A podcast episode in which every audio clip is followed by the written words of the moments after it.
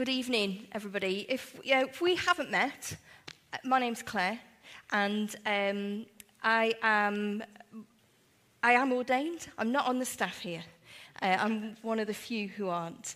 But um, I am around and about, and it's a pleasure to come this evening and to open scripture together, to learn together, and to sit at the feet of Jesus and hear his voice. What a wonderful thing that is.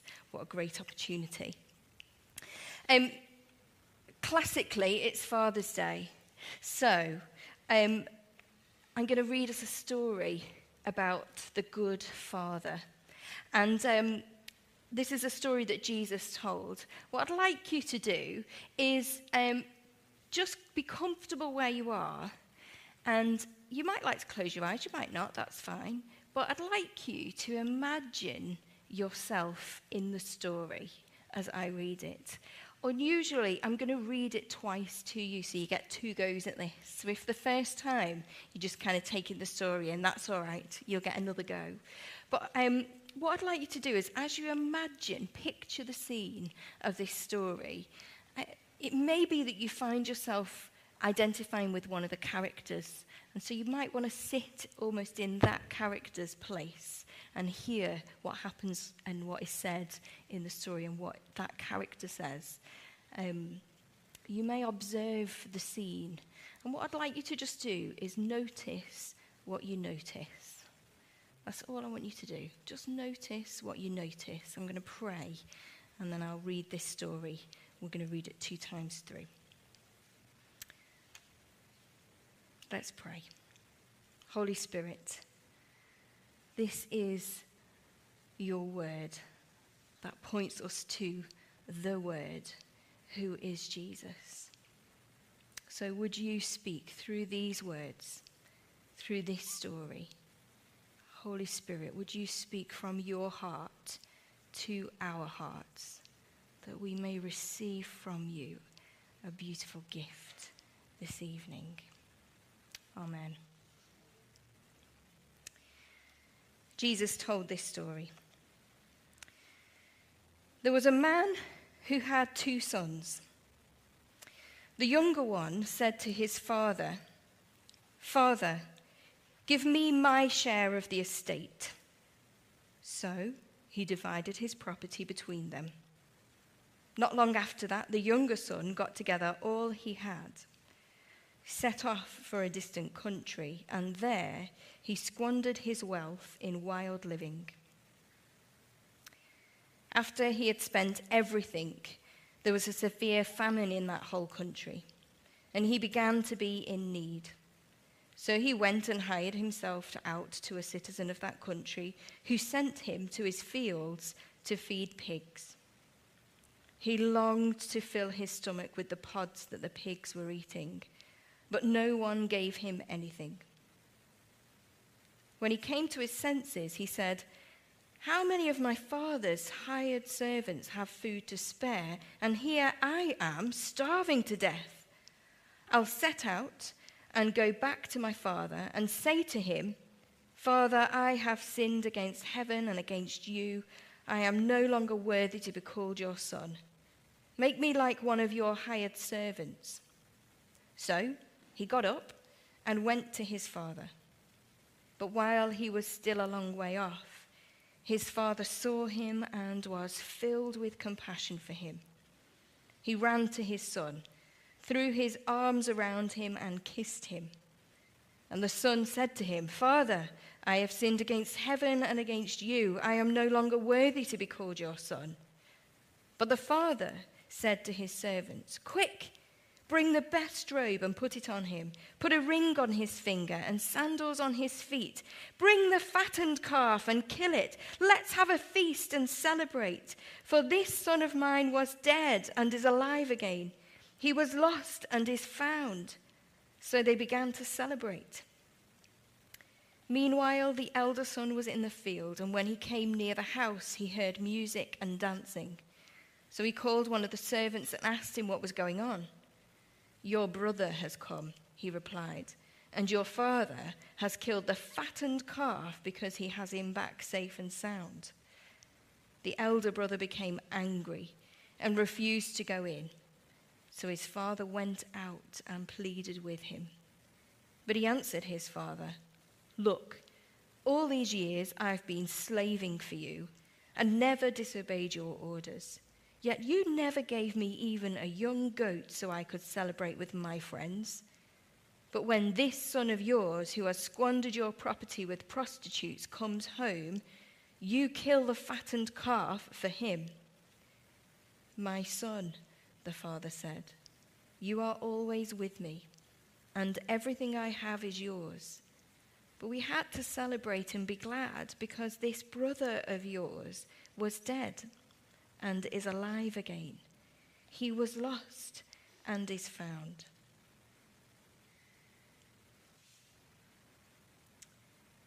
And so, as we hear this story again, Lord Jesus, would you speak to us again?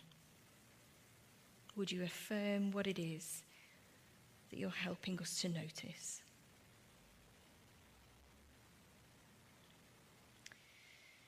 There was a man who had two sons. The younger one said to his father, Father, give me my share of the estate. So he divided his property between them. Not long after that, the younger son got together all he had, set off for a distant country, and there squandered his wealth in wild living. After he had spent everything, there was a severe famine in that whole country, and he began to be in need. So he went and hired himself out to a citizen of that country who sent him to his fields to feed pigs.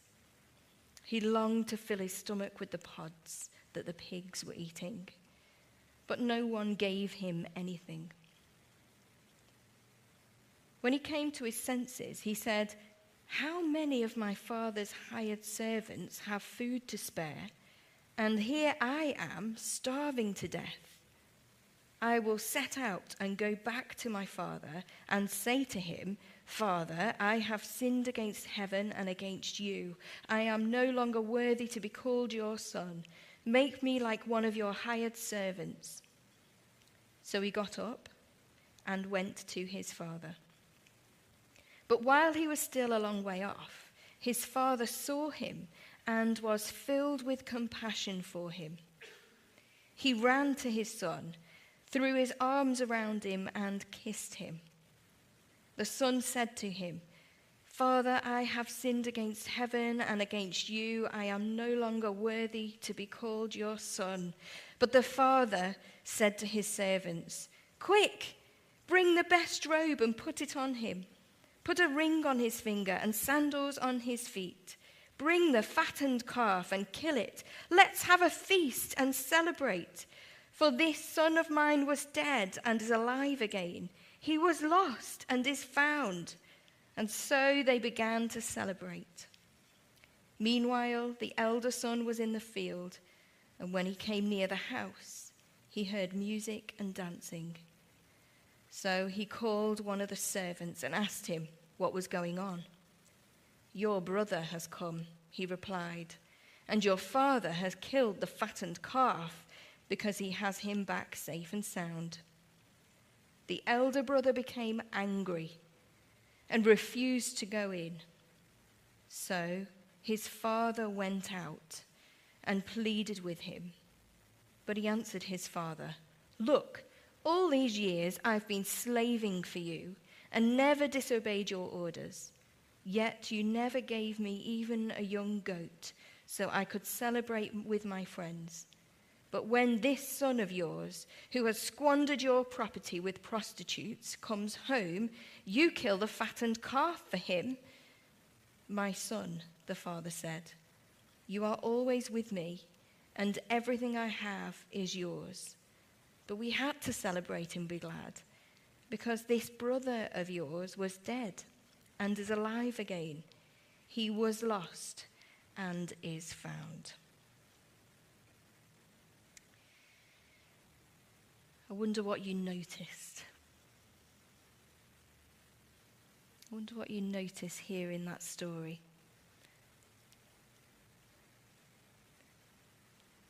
Anybody want to share? Maybe one word, two words, short sentence. What do you notice? Yeah?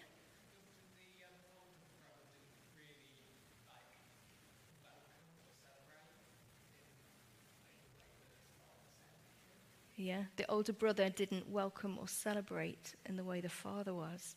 Interesting, isn't it, that? What else do we notice? Thank you.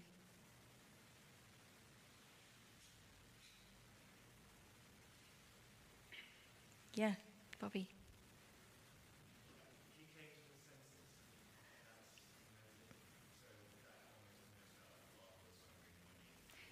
Can I give you a microphone? Because I'm struggling to hear you.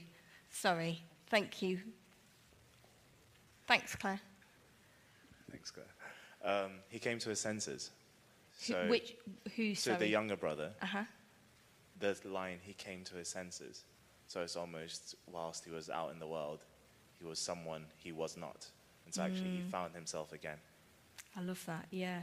He came to his senses. It made sense to go home, didn't it? It was a logical sense, if not anything else.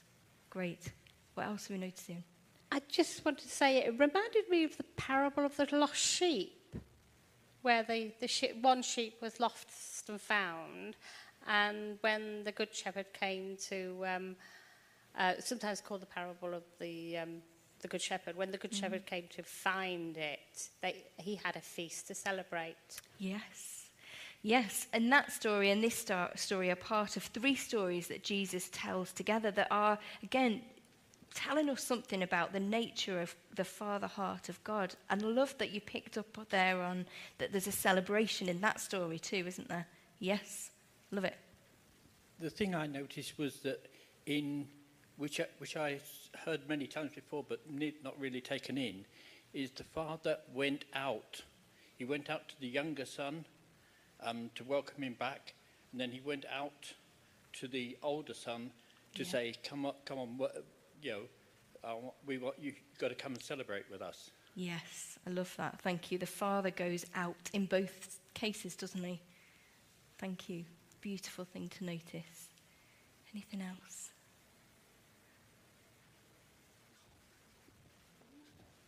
Thanks, Glenn.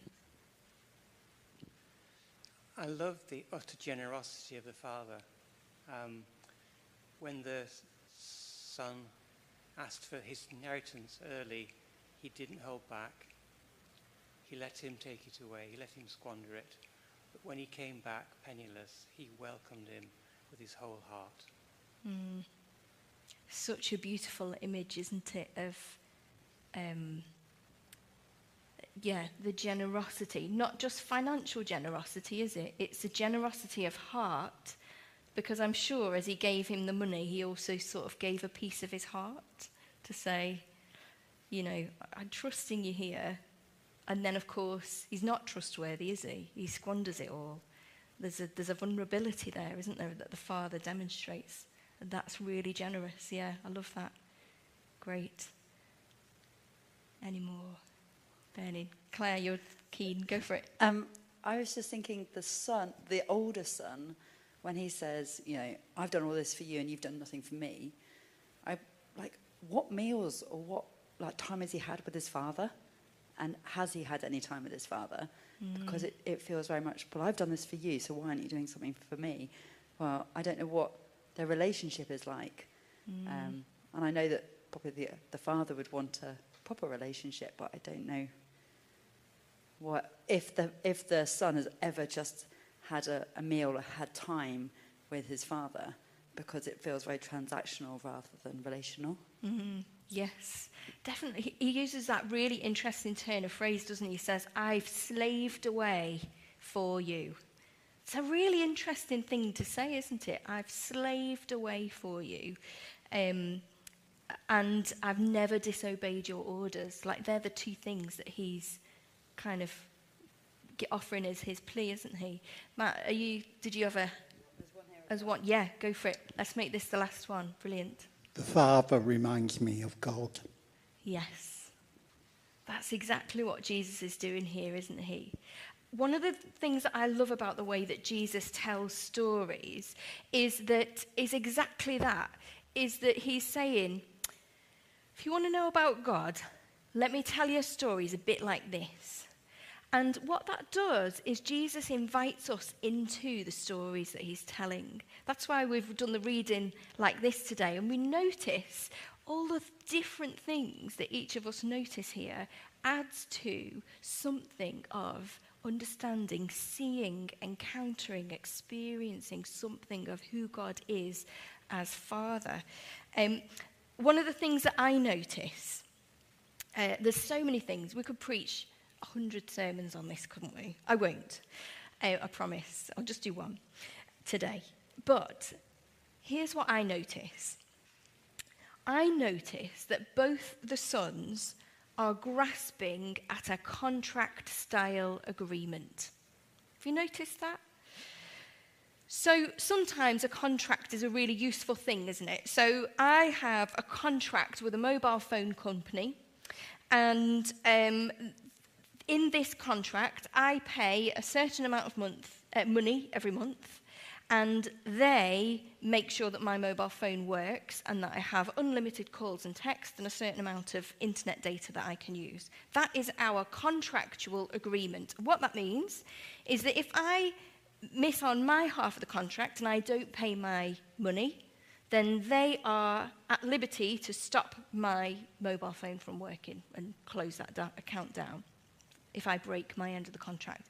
However, if they break their end of the contract and my phone doesn't work one month, if I've paid my bill, I have every right to go to them and say, uh, excuse me, I've paid my money, my mobile phone isn't working, this is your problem, you need to go and sort it out. That's a contractual agreement uh, and there, is there are terms of agreement and it's a really useful thing because it means that um, they get their money and I get my mobile phone reliably working is the hope, isn't it? This parable is not about contracts, though. Our relationships with each other, are, in a personal way, are never designed to be contractual. Sometimes we can treat them contractually, can't we? If we're in uh, if any form of relationship um, I've got uh, daughters, I may say to them, you know, if you do the dishwasher, I will make sure your tea's cooked. If you don't do the dishwasher, I'm not going to cook your tea. That would be a contractual agreement. But if our whole relationship is built on that, it's a pretty unhealthy relationship, would you agree? Actually, I really like making her tea because I want her to be strong and healthy. I want her not to be hungry. So, of course, I'm going to make her dinner yeah? Because it's not actually about contracting. We can do it in other kinds of relationships too. If we're in a, an exclusive relationship with another person, we can kind of contract there too sometimes. If you do this, I'll do that. And it just reduces our relationships. It puts us in quite an unhealthy place. And this is what the sons are sort of trying to do, I think, with the father, is that um, they're saying, let's have a contract type relationship. Uh, the first son really should have been stoned when he asked for all the money from his dad. Under the law, that's really what should have been happened. So already he's kind of on borrowed time because the father has generously given the money and said, okay, off you go, and released him to go and and live his life. There's, that's, that already is like a crazy amount of generosity on the father's part. And so for the son, who it made sense to him to go uh, back and become a servant, and he practices his speech, doesn't he? And he says, uh, there's three things he says he's going to do. Um, uh, I've sinned against the God, I've sinned against you, I'm no longer worthy to be your son, um, and then will you make me your hired servant? When he comes back and he starts his speech, do you notice he doesn't get to the end of his speech before the father interrupts and says, Quick, let's celebrate. The son is trying to make a deal with his daddy, saying, Look, I know I'm not really qualified to be your son anymore, But will you hire me as your servant? I'll come and do some work for you, and in return, you can give me bed and board. It's effectively what he's saying. And the father is like, whatever. This is my son. Let's celebrate. He's home. He was dead, and now he's alive again. The father's got no time for contracts the second son does the same thing. He's, he's sort of saying, Look, I've fulfilled my end of the deal. I'm the one who stayed here. I've slaved away for you. I've obeyed everything that you've said for me to do. Uh, and now, and you've never even given me a goat to go and celebrate with my friends. And again, the father kind of brushes over that to say, Oh, it's never been about that. You have always been my son. I have always been with you, and everything that I have has always been yours. You already had it. The goat was already yours. What are you doing sitting around wishing that I'd give you a goat for? It's yours. It's, if it's mine, it's yours. It, you already had it all. But the second son had missed it as well. And so when we speak about having a relationship with God, this is the kind of relationship that the Bible points us to to say, if you want a relationship with God, it looks like this. It doesn't look like bargaining and contracting and making deals with God. The kind of relationship that we, we have with God is this fatherly relationship that uh, in, in which God is the Father and we are his beloved children. We're not his hired servants. We're not his slaves. We are his beloved children. And this kind of relationship is marked by love, by vulnerability, and by celebration. There's love, there's vulnerability, and there's celebration. And those things are built with forgiveness, with reconciliation, and with healing. I wonder sometimes if we try to contract because it's a bit of a safeguarding thing, a safe health and safety. Yeah, if I had two puppets, maybe this is what they would say.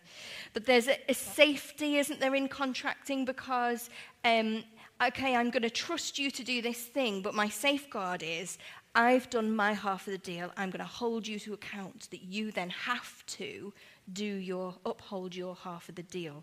And when we contract in our relationships, it means that we hold each other actually a little bit at arm's length. If you do this for me, I'll do that for you.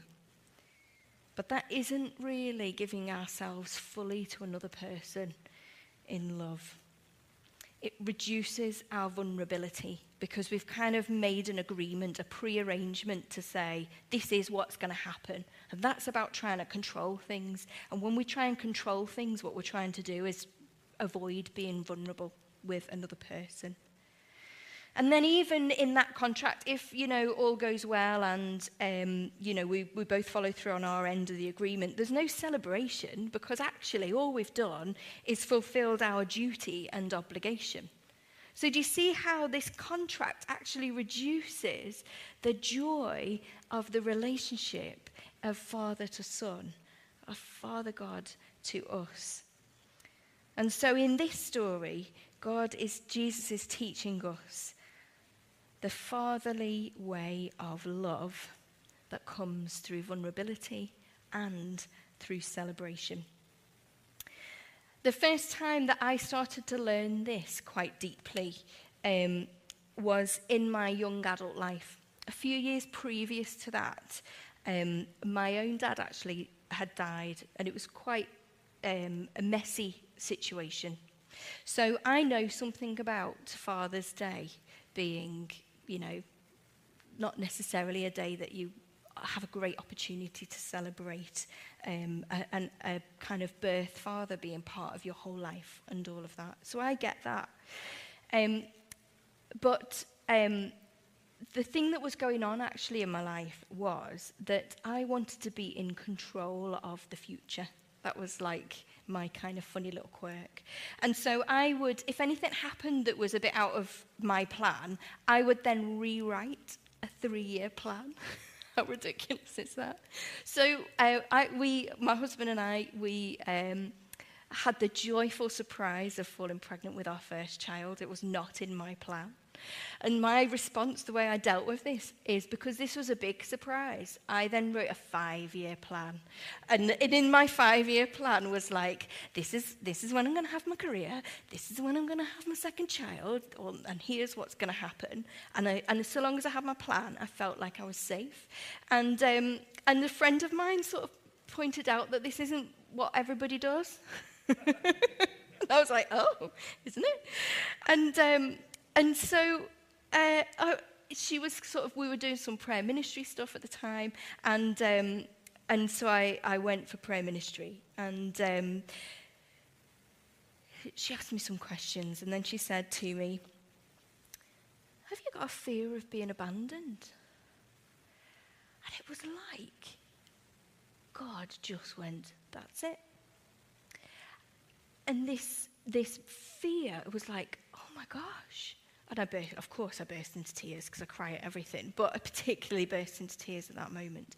And what followed was this um, incredible time of um, realization that yes, I did have a fear of being abandoned because uh, you know the one of the people that you is supposed to be in your life forever had abandoned me, was not there anymore, and what had followed was chaos.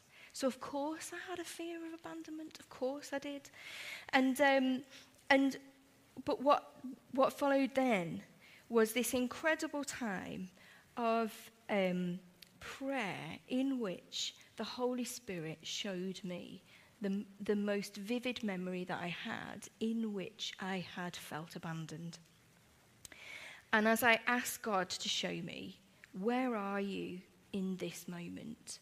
What I saw was that in that moment where I felt that everybody had abandoned me, that Jesus actually was sat next to me, that he was with me. What, what that did was rewrote that memory, that it was no longer about in that moment I was abandoned, nobody was there for me, is how I felt. But rather, even in that moment, God never leaves us. The Father never abandons us. And what a joyful thing that was. And it shifted me, it shifted me in such a significant way that fear of abandonment no longer had a place because I'd seen something true. And the truth was, God never abandons us, God never leaves us. It's a, a story of being reconciled with Jesus. Where are you, God, in this moment? There was forgiveness, of course, that needed to follow. There were people I needed to forgive. And there's healing that comes through that.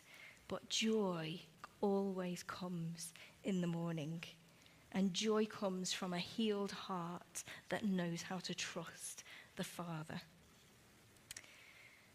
I wonder if the things that often keep us tied up, that hold us back from each other, hold us back from God, that hold us back from being vulnerable with one another, often are rooted in fear. It might not be fear of abandonment for you, but it might be a fear of not having enough, or a fear of uh, being out of control, a fear of being rejected, a fear of not being good enough. The list goes on, doesn't it? Fear can stop us from turning back to the Father because it is a vulnerable thing to come to God in our honesty Sometimes when I've, this is like confession from the pulpit tonight for me, isn't it? Sometimes when I've not read my Bible for a few days or sometimes, honestly, a few weeks, I can feel a bit like I don't want to come back to God because I think He might tell me off. And so, and so then, you know, that's when a few days might turn into a week or more because actually then I'm like avoiding God because I don't want to get told off by God. Well, that's a lie because, as in, the, the thought of being told off by God, that's not true. Because actually, in my experience, whenever I go back to God and go, Here I am again, God, I have got so busy and I'm so sorry, but here I am. What I find is that same voice of God that says, Here's my daughter who I love, let's celebrate. You're back, you're home. He celebrates our return. He reminds me, he reminds us that we are his beloved children. He doesn't sit and wait for us to mess up to then tell us off. But He celebrates our returning to Him whenever, however that happens, how often that happens. There's always a celebration when we return to the Father. And I think that we need to regularly hear these healing words of his love and his celebration and of his gladness of us and of us being with him. Because this isn't like the reward for being really good, because that puts us back into contract, right? I've got to do this stuff, and then I'll hear God's voice say, Well done, I love you, welcome home. That's the wrong way round but rather as we come to him, as we hear him say, You're home. I'm so glad. Let's celebrate. I love you. That is the road of our healing. It's in hearing those words that our hearts begin to hear, that fear begins to dissipate, that we realize that vulnerability with God is the safest place to be because we can trust Him. And um, I wonder if we step into that space, if we hear that joyful voice of God the Father over us, I wonder how we may shift from, oh, I should do this, or I ought to do that, or I oh, probably should maybe do this thing because you know I'm a Christian. Um, I wonder how we would shift into, oh, hey, I could do this. I get, I get to worship Jesus. I get to read about him in the Word. I get to discover him. I get to know him. And there's that, that posture of celebration and joy begins to rise up in us too. And as we do that, we too learn to be fathers and mothers. And we don't um, need to fear or worry. We don't need to be in control we get to live in this space of love and vulnerability and celebration. And it teaches us that we can just rest in God. We can just rest in His presence and receive from Him. We don't have to do stuff. We can just receive from Him. And we're going to do that now. If um, Aled and the band can come up.